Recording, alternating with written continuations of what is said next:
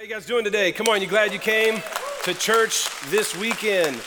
Man, we're so glad you're here. Welcome to Life Point. My name's Mike Burnett. My wife Stephanie and I are so honored to serve this house as pastors of this church, along with an amazing team. And we're so thankful for all of you, especially that are here for the very first time. Life Point, can we give it up for our first time guest today? Come on, thank you for coming. There is a QR code on the seat back in front of you at this location and also digitally at all of our video locations. We'd love for you to scan that and just fill that out quickly and connect with us so we can follow up with some simple next steps for you. Also, I want to say hello to everyone joining us online through our online campus and today at Austin Peay, Our students and that campus is meeting at the UC Ballroom. And we want to give a big special shout out to those of you that are at our Austin Peay location. We love you guys. So thankful for you. The summer's a, a, a, unique time to be on a college campus. But how many of you know you guys are doing a great work? And we're so thankful for your faithfulness there. And man, we're so blessed. One church in many locations. And thank you for uh, being a part of today's services. I also want to say uh, one of our services at our Rossview location is a video service and so one of you guys one of your uh, of our service times today gets to watch this by video and thank you for your flexibility with that preaching four times in a row it is exhausting and so i appreciate your flexibility and your care for my physical health that was an appeal to you to just thank you very much all right Hey, as I always do, I want to say thanks for being a generous church. And, and really, I want to focus in on the thanks for that. We, we are a church that believes in and practices tithing. We do it corporately. And we also believe in it uh, individually as families. And so that is that we bring a tithe or the first tenth portion of our income to the Lord, and we give it to God through His church. We don't give it through other charities, etc. We, we bring a tithe to God through His house, and then we give offerings to organizations beyond that and, and special projects and ministries, etc., uh, like Serve Day, missions trips, and more. I've been reading through Second Corinthians a lot this year. In fact, I've been I keep coming back to that book of the Bible more than anything else this year in my personal devotion. I actually read through the whole thing yesterday and in that letter, uh, the Apostle Paul takes a few chapters to lean into the Corinthians on their generosity, but he does so from an, an, attitude of thankfulness and he applauds their generosity and the generosity of the Macedonians. He just takes time to brag on the giving of the Christians. And I just want to stay there and join Pastor Paul with being a thankful pastor to you. I mean, what you're doing through your giving is making a huge difference not just here, but around the world. In fact, we've got two missions teams that were in Mexico this week. Our students are still there. Today's their last day. And they were able to build two houses and fully furnish, because of your giving, two houses for these two families in Mexico. And I just want to say thank you. I mean, you made a huge difference. They, we, they've been sending back pictures and updating, and we'll have a video for you, I think, next week or in the next two weeks to show you what their trip did. But these young families and little kids that now have a home and now have a place, they lost it all in a fire like six years ago, and it's taken this long to reco- recover that. And LifePoint, your giving made all of that happen. So thank you for that. But, but if, if you don't hear thanks enough, and honestly, I'm not sure as a culture, we say thank you enough, which means we don't hear it enough. But let me just say thank you on behalf of a thousand kids in our Kid Point ministry who get goldfish and animal crackers and get to hear about Jesus every weekend because of your giving. Thank you for the hundreds of middle school and high school students, college students, and young adults who get to hear about Jesus and receive ministry in small groups because of your generosity. Thank you on behalf of a staff who has provisions made for their families because of your giving.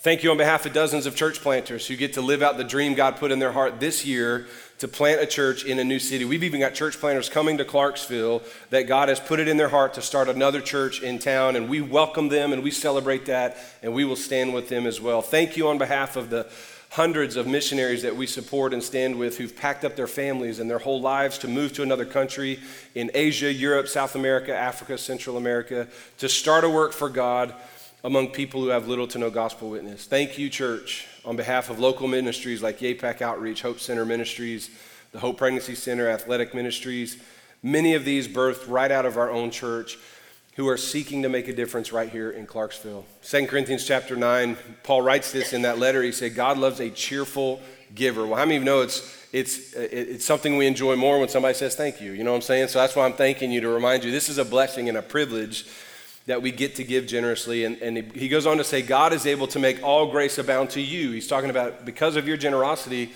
God will make all grace, all grace abound to you, so that having all sufficiency in all things and at all times, you may abound in every good work. This is the back end of your generosity. God's favor and blessing is on your life as well.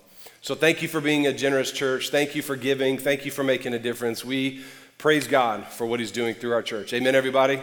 Praise the Lord. Thank you for that. Hey, uh, we do need to just pause and take a moment. I just want to say, we, we need to be praying over our nation. We need to be praying over cities in our nation. I mean, from New York, Texas. Yesterday, we got a text, or this was it this morning or last night, a, a shooting at a, a young adult church um, in Iowa. And uh, our, our young adult and college pastor is from there, and uh, two, two young ladies were killed in a church service. And so we, we just need to be praying before you start posting and sharing all your opinions and getting all political about it we need to be prayerful about this, and we need to be prayerful that, that what the devil uh, is trying to do, that God would thwart attacks of the enemy. And this is demonic. I mean, to just take lives just without reservation and to kill children and to go into grocery stores and kill folks racially motivated, whatever the motivation, is demonic. It is not from God. It is evil, and we need to pray against evil and stand against it. And how many of you know the weapons of our warfare, the Bible says, are not carnal, but they're spiritual and they're mighty and they're strong. And you and I have authority, according to Jesus Christ, to tread upon serpents and scorpions and over all the power of the devil. And we exercise that authority in prayer, not in posting or politicking or petitioning. We exercise our spiritual authority as people of prayer. And I want to encourage you to pray. I want to encourage you to weep with those who weep, to mourn with those who mourn, don't, don't get into the fray of trying to figure out and let's wait for answers. No, weep with those who are grieving and stand with those and offer condolence and offer more than thoughts and prayers, offer compassion and the gift of presence. Your, your presence means a ton. Call someone, reach out, spend time with people that are grieving and affected.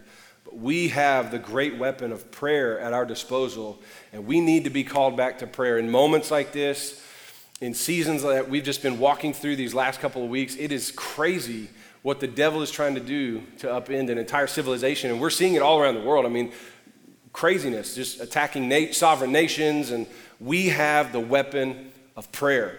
And we get to exercise that. So, can we just pause right now at every location and just come on, lift your voice to God? Father, we thank you that your word says in Psalm 91 that you would give your angels charge around us to watch over us and keep us and protect us. Lord, we pray by the mighty hand of God and the power of the Spirit of God that, Lord, you would raise up an army of prayer warriors and Christians around the world and around this nation to pray for our cities, to pray for those who govern, to pray against the attacks of the evil one, that God, we would stand in righteous authority, standing against the schemes and the strategies of the devil. That murderous spirit is demonic, and we curse it in the name of Jesus. That, that death spirit, that, that desire to take lives just without any reservation, to run over moms with strollers, we rebuke that in the name of Jesus, and we stand against all the power of the enemy as the people of God, full of the Spirit, full of the power of God, because Lord, your, your word declares that God, great things happen through your church as we stand in prayer. Your word says in Ephesians that God, you are able to do exceeding and abundantly above all we can ask or imagine according to the power of God that's at work in us and through us. And so, as the church, Lord, we stand against a murderous heart that would come against children unborn and born children, Lord, and women and black people and Hispanic people and white people, Lord. We come against that in Jesus' name. All racism, God, we curse it in the name of Jesus. It's evil, it's not of God, and we stand against it as the body of Christ. We stand against murder. We stand against anger and resentment, jealousy, outbursts of wrath, Lord God, greed, malice, all forms of envy. God, we stand against it in the name of Jesus. We stand for you and your kingdom to advance to the glory of God. We love you, Lord. Now, Lord, we pray for those who are hurting and weeping today, God. Your word says in 2 Corinthians 1 May the God of all comfort comfort us in every affliction so we may comfort others in their affliction. God, would you use us as comfort conduits, God, as people who will bring the, the ministry of the presence of the Spirit of God to bear for those who are grieving. God, help us to weep with those who weep and to mourn with those who mourn. God, we stand with the families of Texas and New York and Iowa and California, Lord, all these cities and, and nation, uh, states that are affected by violence, racism, anger, hatred. God, we stand in Jesus' name. We stand with them to the glory of God, and we love you. Keep us humble, God. Keep us close to you. Lord, keep us close to the brokenhearted. In Jesus' name, amen. Amen. Stay prayed up, church. Our nation needs it, our cities need it. And the body of Christ, the church, is the only hope for our broken world. I truly believe that. Amen. Today we're continuing in the book of Acts with a message that I have titled Open Doors, Closed Doors. Uh, it's kind of an, uh, an interesting text. It feels transitional again, and that's part of preaching through a narrative book like the book of Acts. But we're in this passage where we see Paul and Silas and Timothy in ministry, and they're in kind of a transitional text. But in that text is quite a bit that we can unpack as we've seen over and over again.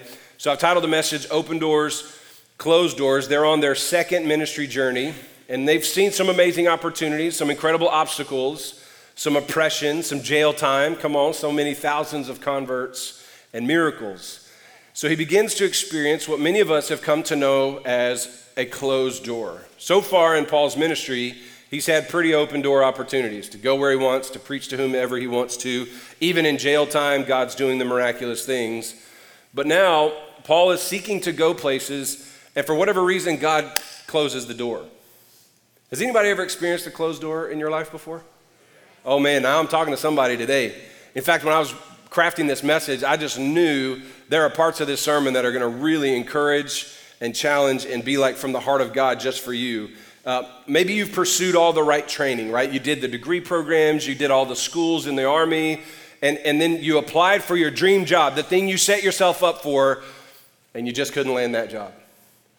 Or maybe you did all the right things in the relationship, you, you maintained purity, you, you, you did all the right things to, to prepare yourself for that next advancement of relationship, but for reasons you may not understand, the, the relationship fell apart and didn't advance like you thought, and here you are with a closed door. Maybe you're trying to buy a home, especially in today's market. It seems like no matter how hard you try or how much cash you offer over the asking price, it seems there's no way you can get the dream home you're after. The no's keep coming. What if God is not only in control of what's happening in your life? Because everybody has that statement, you know God's in control. God's in control. What if God is actually in control? And He's also guiding and directing you with open doors but guiding and directing and maybe even protecting you by giving you some closed doors. Maybe that breakup was God's blessing. Maybe that no to that house was really the Lord sparing you from termite damage and a flood. Maybe God is using open and closed doors to guide, direct, and even protect you because He loves you. What if God's opening doors in His timing has more to do with His will than your will. The Bible says in Revelation 3 that God can open doors that nobody can shut, and He can close doors that you and nobody else can open. I've read it, I've read a meme that says, when God closes a door, just praise Him in the hallway. That's not in the Bible. I'm just, it's cute. I read a, a meme that says, when God closes a door, He will open up a window. I don't think that's necessarily always true either. And by the way, you come in a window with a locked front door, somebody's gonna shoot you. You know what I'm saying? Like, that ain't Bible, that's Internet 316. You know what I'm saying? Like, just be careful. Well, it's closed door, I'm gonna climb in the window. Boom, you're dead. All right, so, or at least injured. I, I remember after graduating from my master's degree, I was 28 years old. I got a master of divinity training to be a pastor. and I was applying for jobs as a senior pastor. I had a lot of confidence. I had finished my degree but apparently, I wasn't ready. I didn't know that then, because at 28, you're ready to do everything. But I can say that with confidence now, something I wouldn't have said then. I wasn't ready, but God knew I wasn't ready. But in my lack of readiness and lack of trust, I remember being really angry at God. I remember being really frustrated and questioning God and and frustrated with these church boards and denominational leaders who didn't see in me what I thought they should see in me, and I was selling really hard in the interviews. I'll never forget, uh, as I was approaching graduation, I didn't have a, pa- a church job. So I walked in to Papa John's and I started delivering pizzas because I had a pregnant wife and the school year was ending and I needed income. And I have a work ethic, and I don't understand people saying I can't find a job. There's always jobs. You can go mow grass or do something. But my wife was pregnant with our second kid. I was making about six bucks an hour at Papa John's. That did not include tips. It doesn't feel like a long time ago, but that wasn't very much money. Uh, by the way, side note, always be a good tipper. Because you never know the young seminarian with a pregnant wife who delivered that pizza to your house.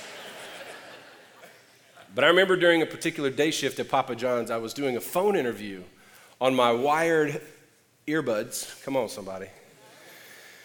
I was doing a phone interview while cutting onions and tomatoes and prepping the day for pizzas, and I did a phone interview with a church in Alabama. Now we know it wasn't God's will.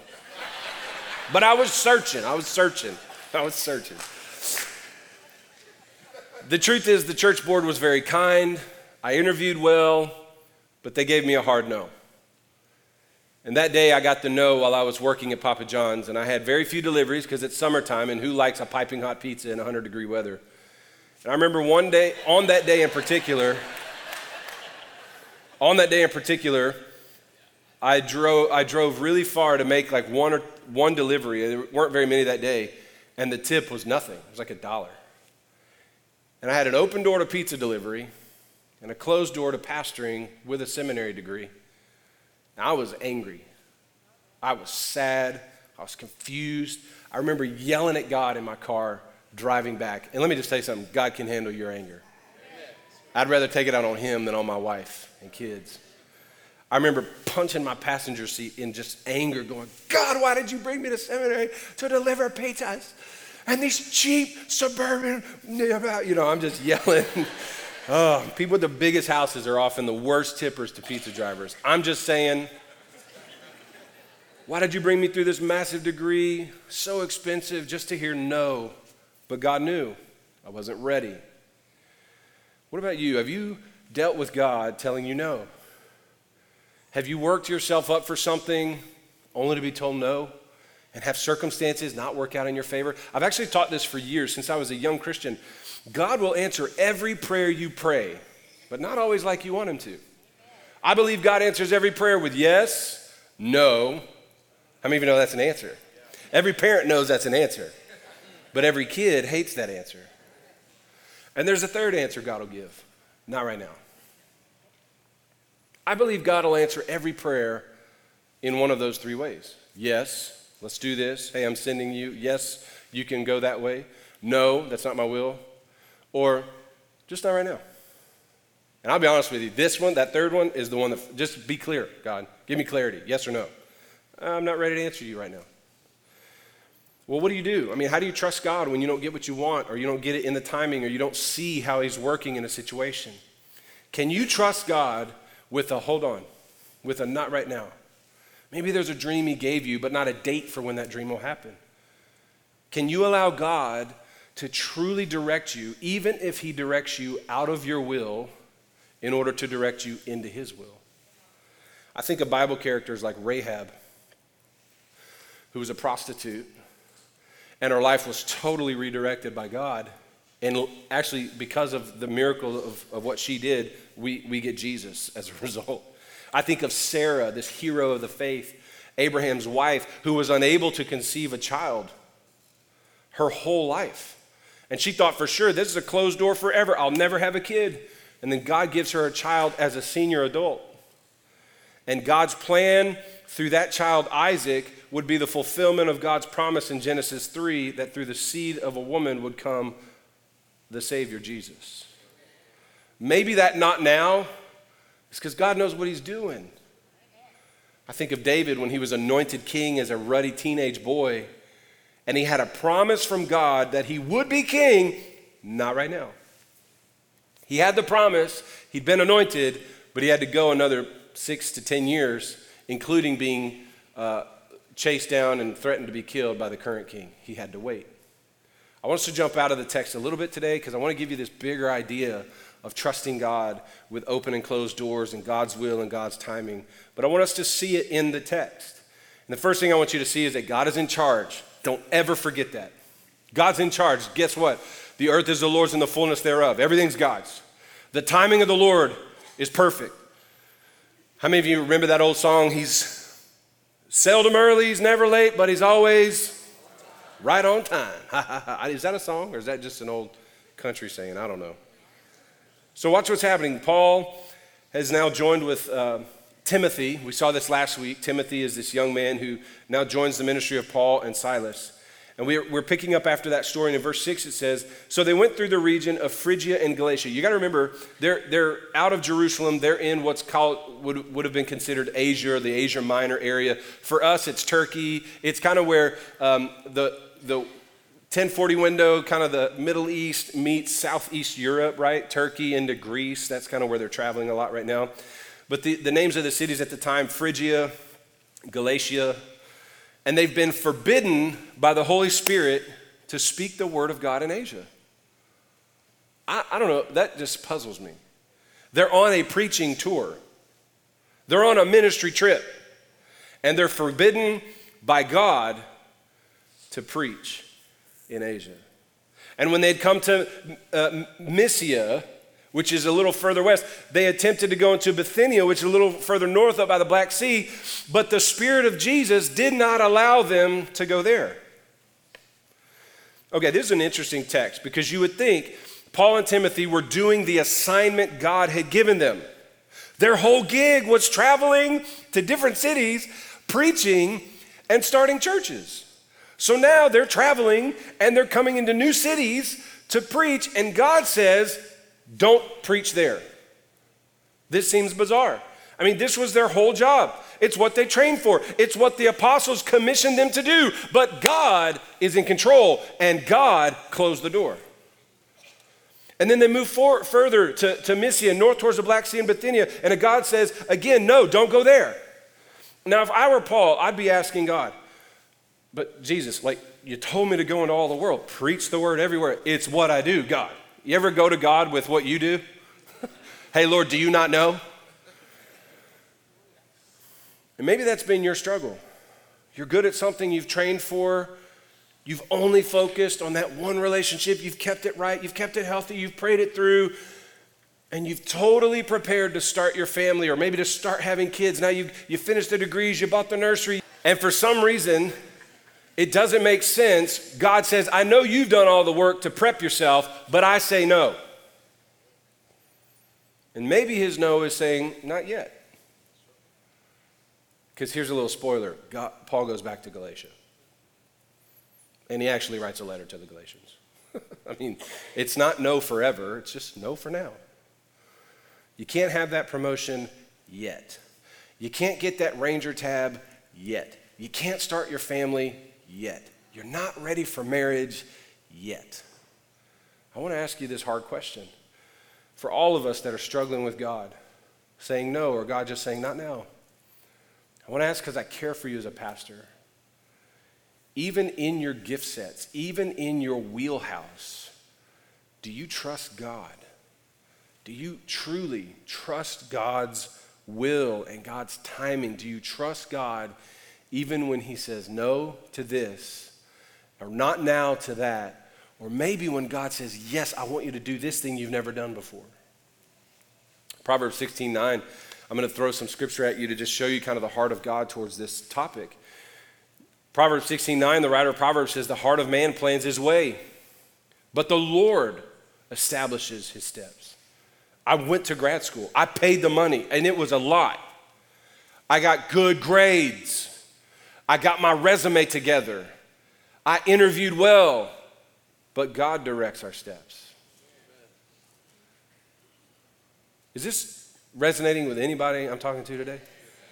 Man, Lord, I, I got the degree, I bought the house, I prep, I shave for dates, and the Lord keeps closing the door for relationship.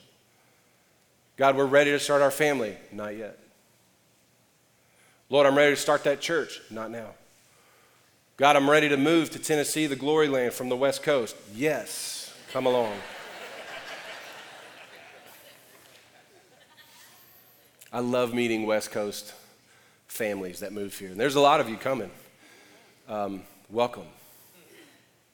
The next step is heaven. but you can put all your plans in place. Listen to this.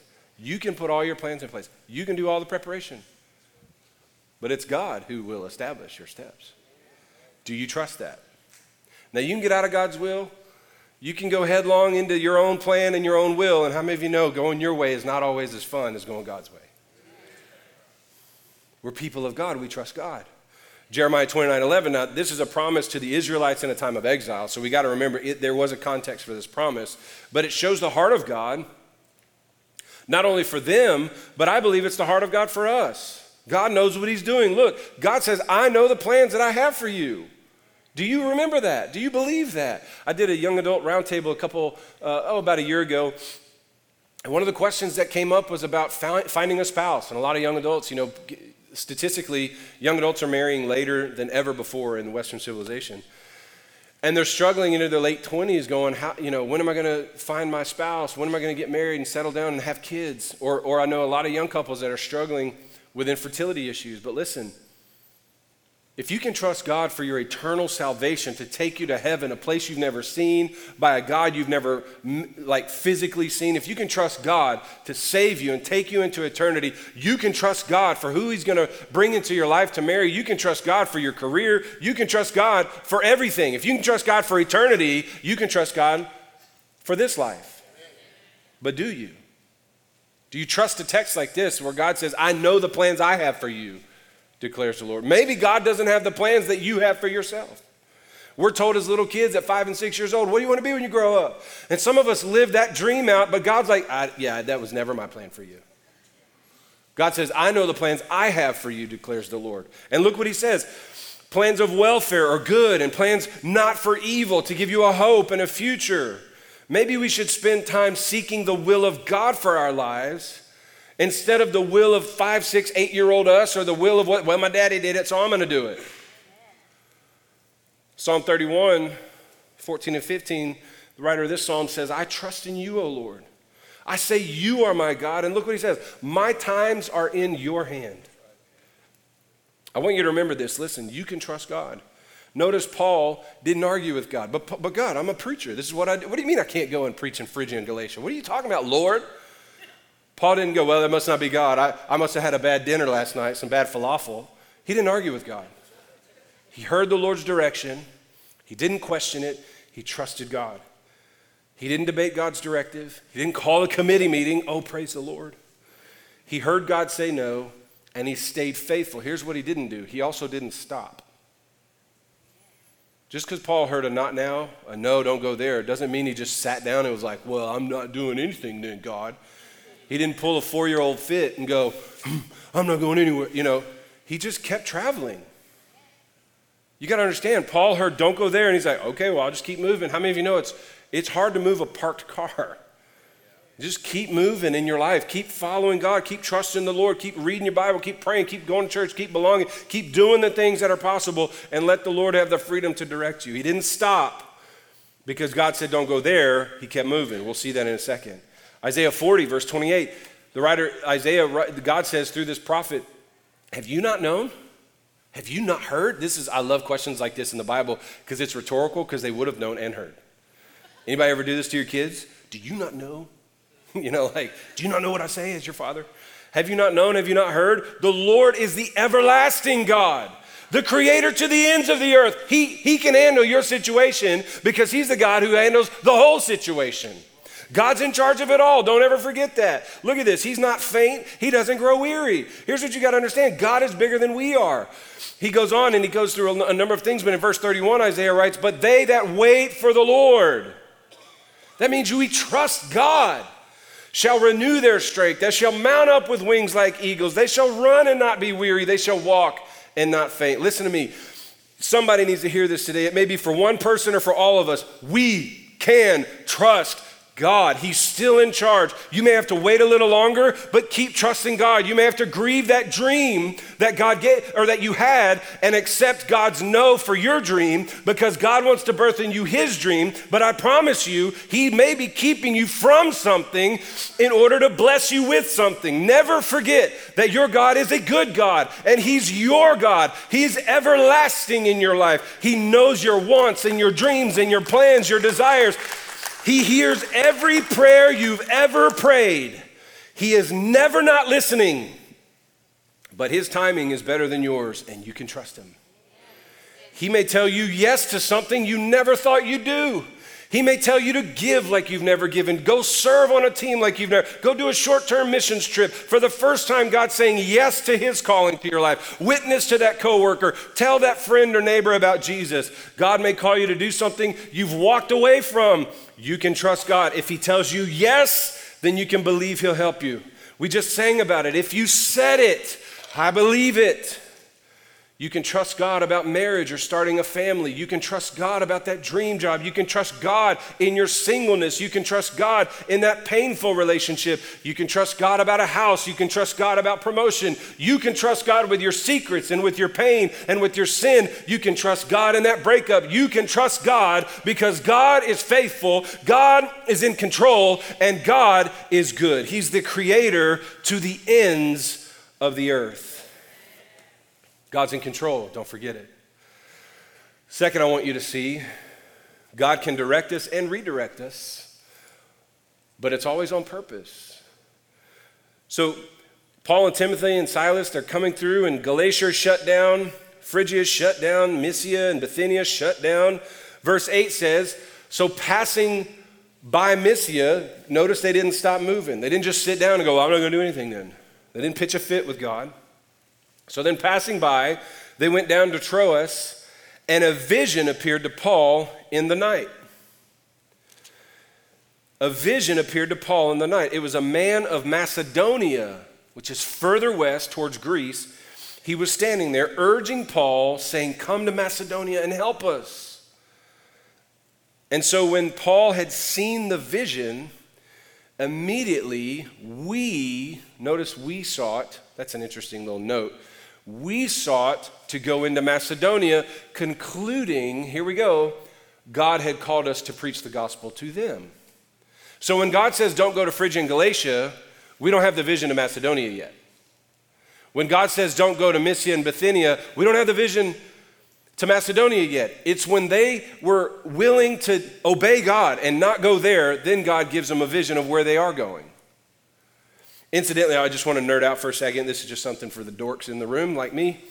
Um, so far, Luke wrote this letter, this book, uh, Acts. He also wrote the Gospel of Luke. And he always writes about Paul and Timothy, Silas, all these people in the third person he, they, she, them, they went, whatever. And now, notice uh, we've got first person plural here. So when Paul had seen the vision, immediately we sought to go. It's the first time you see this happen. Luke is now introducing himself into the story of Acts. Because he was a companion to Paul, we don't really, if you don't know that, Luke had all these details in the book of Acts because he was a companion to the Apostle Paul. He was present on the road with Paul, especially from here forward. A lot of the first part of Acts was uh, record keeping and interviews that he did, but now once we get into Acts 16, Luke is actually traveling with him. That's just a little um, free nerd moment for you. Brought to you by um, Diet Coke. All right, anyway. So I want you to remember Paul, Silas, Timothy are on a ministry assignment, told not to go there, not to go there, not to go there. But now we see God redirecting them. God uses a vision, which we see a lot in the scripture. God uses dreams and visions to speak to people, and He'll still do that in your life, by the way. Paul has a vision about moving on to Macedonia to preach, and, and they all concluded this was God's assignment. This is why we couldn't go there. Could you imagine if they had gone there, God couldn't have sent them here? And, and here's the thing you've got to be willing to let God redirect and direct your life and Him say no to certain things in order to say yes to other things. How many of you know not every opportunity is a God opportunity? God directs us and God can redirect us. God's assignment on Paul's life was to preach to Gentiles. But God's redirection was not to preach to those Gentiles for now, but to head to Macedonia. It's like when your GPS reroutes you. Come on, driving down 24. You still have the same destination, the same end zone. I'm, I'm still going to preach to Gentiles, but God said, You're not preaching to these Gentiles, you're going to the Macedonian Gentiles. But, but a GPS, when you have a wreck or something in the way, it'll reroute you a different experience, but to get you to the same destination. It's like when God puts it in your heart to build your family with your spouse, but infertility becomes a roadblock and God reroutes you to adoption. Praise God, you're still building your family, but God does it through a reroute. Or when you're pursuing a career you've trained for, only to be sent through a wilderness for the first couple years uh, before you get to the place that God had, had, had wanted you to go. Two of our pastors on staff were sharing this week that there was a delay in them getting on our team. For Pastor Willie, our small groups pastor, He expressed and felt God directing him to be in pastoral ministry here, but there was a two year delay for that to happen. And there were some things God had to work in him and, and in his life to prepare him through that delay. For Pastor Elmer, it was a four, four and a half to five year delay for him. In fact, I interviewed Pastor Elmer five years before he came on our team. And then he had to go take a trip to Australia for five years and do it all bougie. And then God redirected him to Clarksville in heaven. But that reroute, that detour was purposeful for he and his family and taught them some things that they needed to learn before God put them on our team. And they're better because of that reroute. But do we trust God for that? Paul was able to immediately respond to God's call to Macedonia because he hadn't committed himself to Phrygia and Galatia.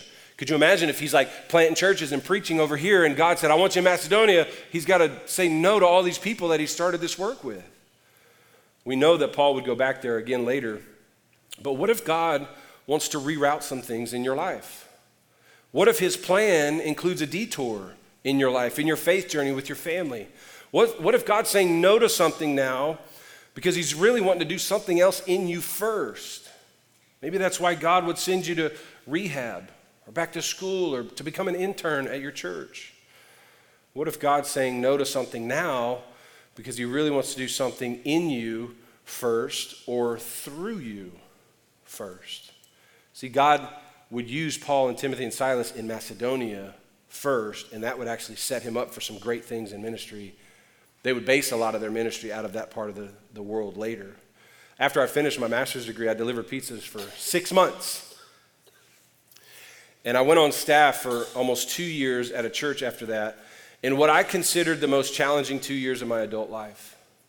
See, I finished grad school thinking I'm going to get a, a, a job as a senior pastor, and, and, I was really looking towards the South and Tennessee a lot, but no, no, opportunities were available. I had an open door at Papa John's, and then I had an open door at a church that I really struggled to work in. And I'll spare you a lot of the details, but God had to work some things out of me before He could bring me here. God had to break some things in me and to teach me some things about me. God had to do some things with me before He was ready to use me like, like I was training. In fact, it was in those years that I also built some lifelong relationships that I carry with us even today, including the relationship we have with Convoy of Hope as a church was birthed in those two years of difficult season that I had after grad school. I didn't like the not now back then, but I'm grateful for it now. That redirect was great for me long term. Does God have the right to redirect your life? to reroute your life, to reroute your future. What about your money? Does God have the right to reroute your money? You've saved and saved, you've planned and planned. Can God redirect your money towards something He wants to do?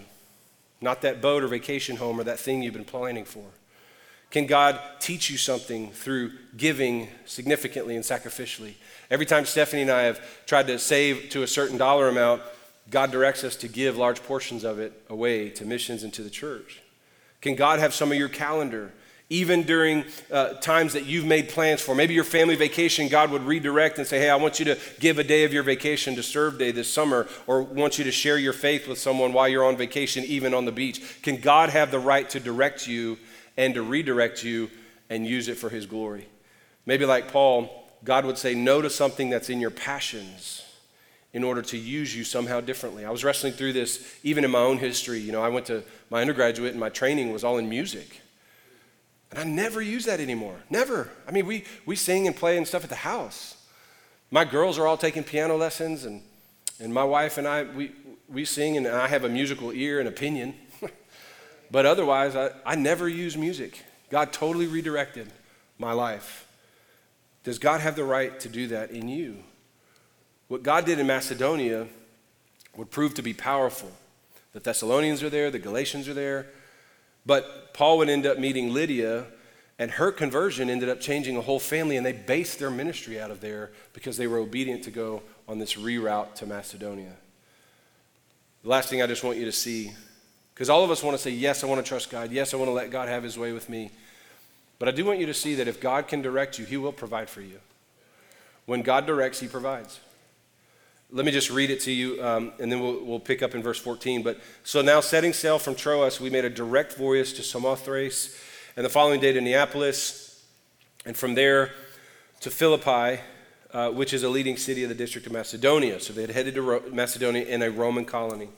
We remained in this city some days, and on the Sabbath day, we went outside the gate to the riverside where we, were where we supposed there was a place of prayer, and we sat down and spoke to the women who had come together. One of the women who heard us was a woman named Lydia. She was from the city of Thyatira. She was a seller of purple goods. She was a worshiper of God. She wasn't a follower of Jesus, but she was a worshiper of God. And the Lord opened her heart to pay attention to what Paul was saying. In other words, Jesus is drawing her to this gospel that Paul is presenting. And after she heard it, afterwards, she was baptized. And look at this, and her whole household as well her husband, her children, her servants, everybody. And then she urged us, eh, saying, If you've judged me to be faithful now to the Lord, come to my house and stay there. And it says she prevailed upon us. In other words, she convinced us.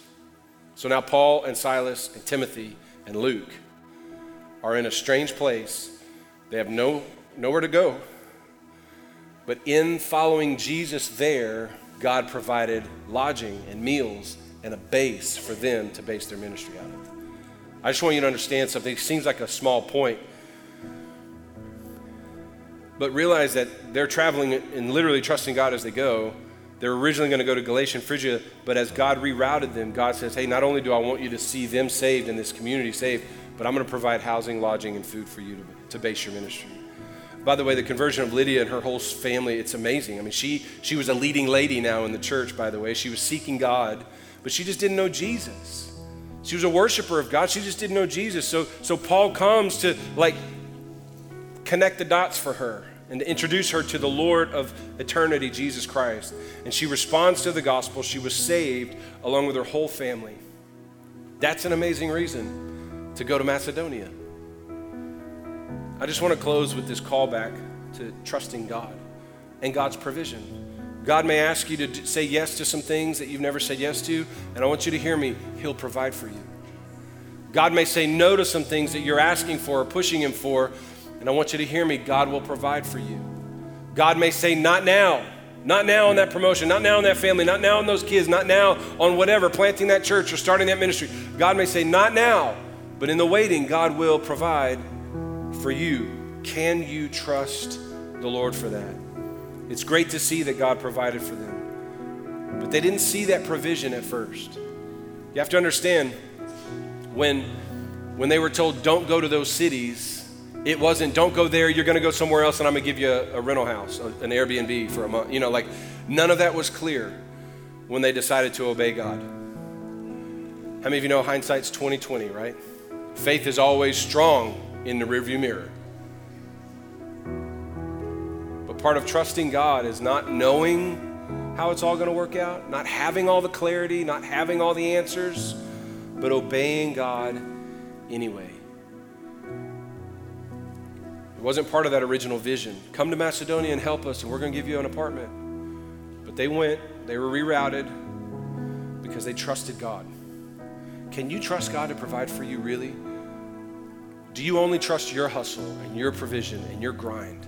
Can you trust God that He's what you need more than whatever it is you've been chasing or wanting? Can you trust God's open doors? Can you trust God's yes when He calls you or tells you to do something new or that He'll meet you on the other side of it? Can you trust God's closed doors? Trust God's no, that He knows what He's doing when He closes a door to that relationship or that job or that move. Can you trust that when God says, not right now? It's not that the dream's been removed, it's just the timing is not yet. Can you trust that He's doing something in you first? He's doing something through you first? Brennan Manning wrote a book called Ruthless Trust. He also wrote a book called The Ragamuffin Gospel. I encourage you to grab that. And in the book, you read a story of a man who uh, had a conversation with Mother Teresa.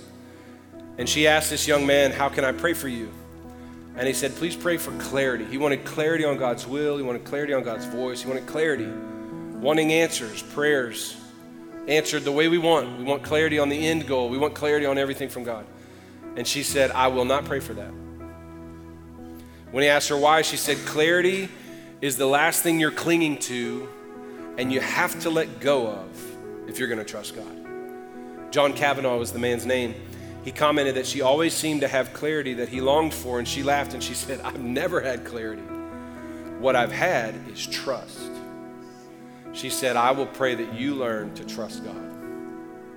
Trusting God requires that we walk by faith, not by sight. Trusting God requires that we learn how to bear with uncertainty and we know that we're secure in the everlasting arms of God. He's the God of eternity. Trusting, trusting God says that we surrender our plans and we believe for what God has in mind for us is far better than what we can think or imagine. I want to challenge you today. Do you trust God? Do you trust God's direction in your life? Do you trust the open doors that God's provided for you? Do you trust the closed doors that the Lord has closed in your life? Do you trust the yes? If God says, do this, that He's going to meet you. Do you trust the no? Sometimes hearing no is like one of the hardest things, but I, I look at I look at necessary endings and no's and closed doors, and I look at those as a gift from God, sparing me and protecting me and looking out for me. Can you trust that the Lord may have birthed some things in you, but He's just delaying it for a little bit longer? And He knows why. Because He's doing some things in you, He's doing some things through you. The greatest way we trust God is for our salvation. I think a lot of us trust God to save us and take us to a, a heaven we've never been to way quicker than we trust the Lord for our promotions or our relationships.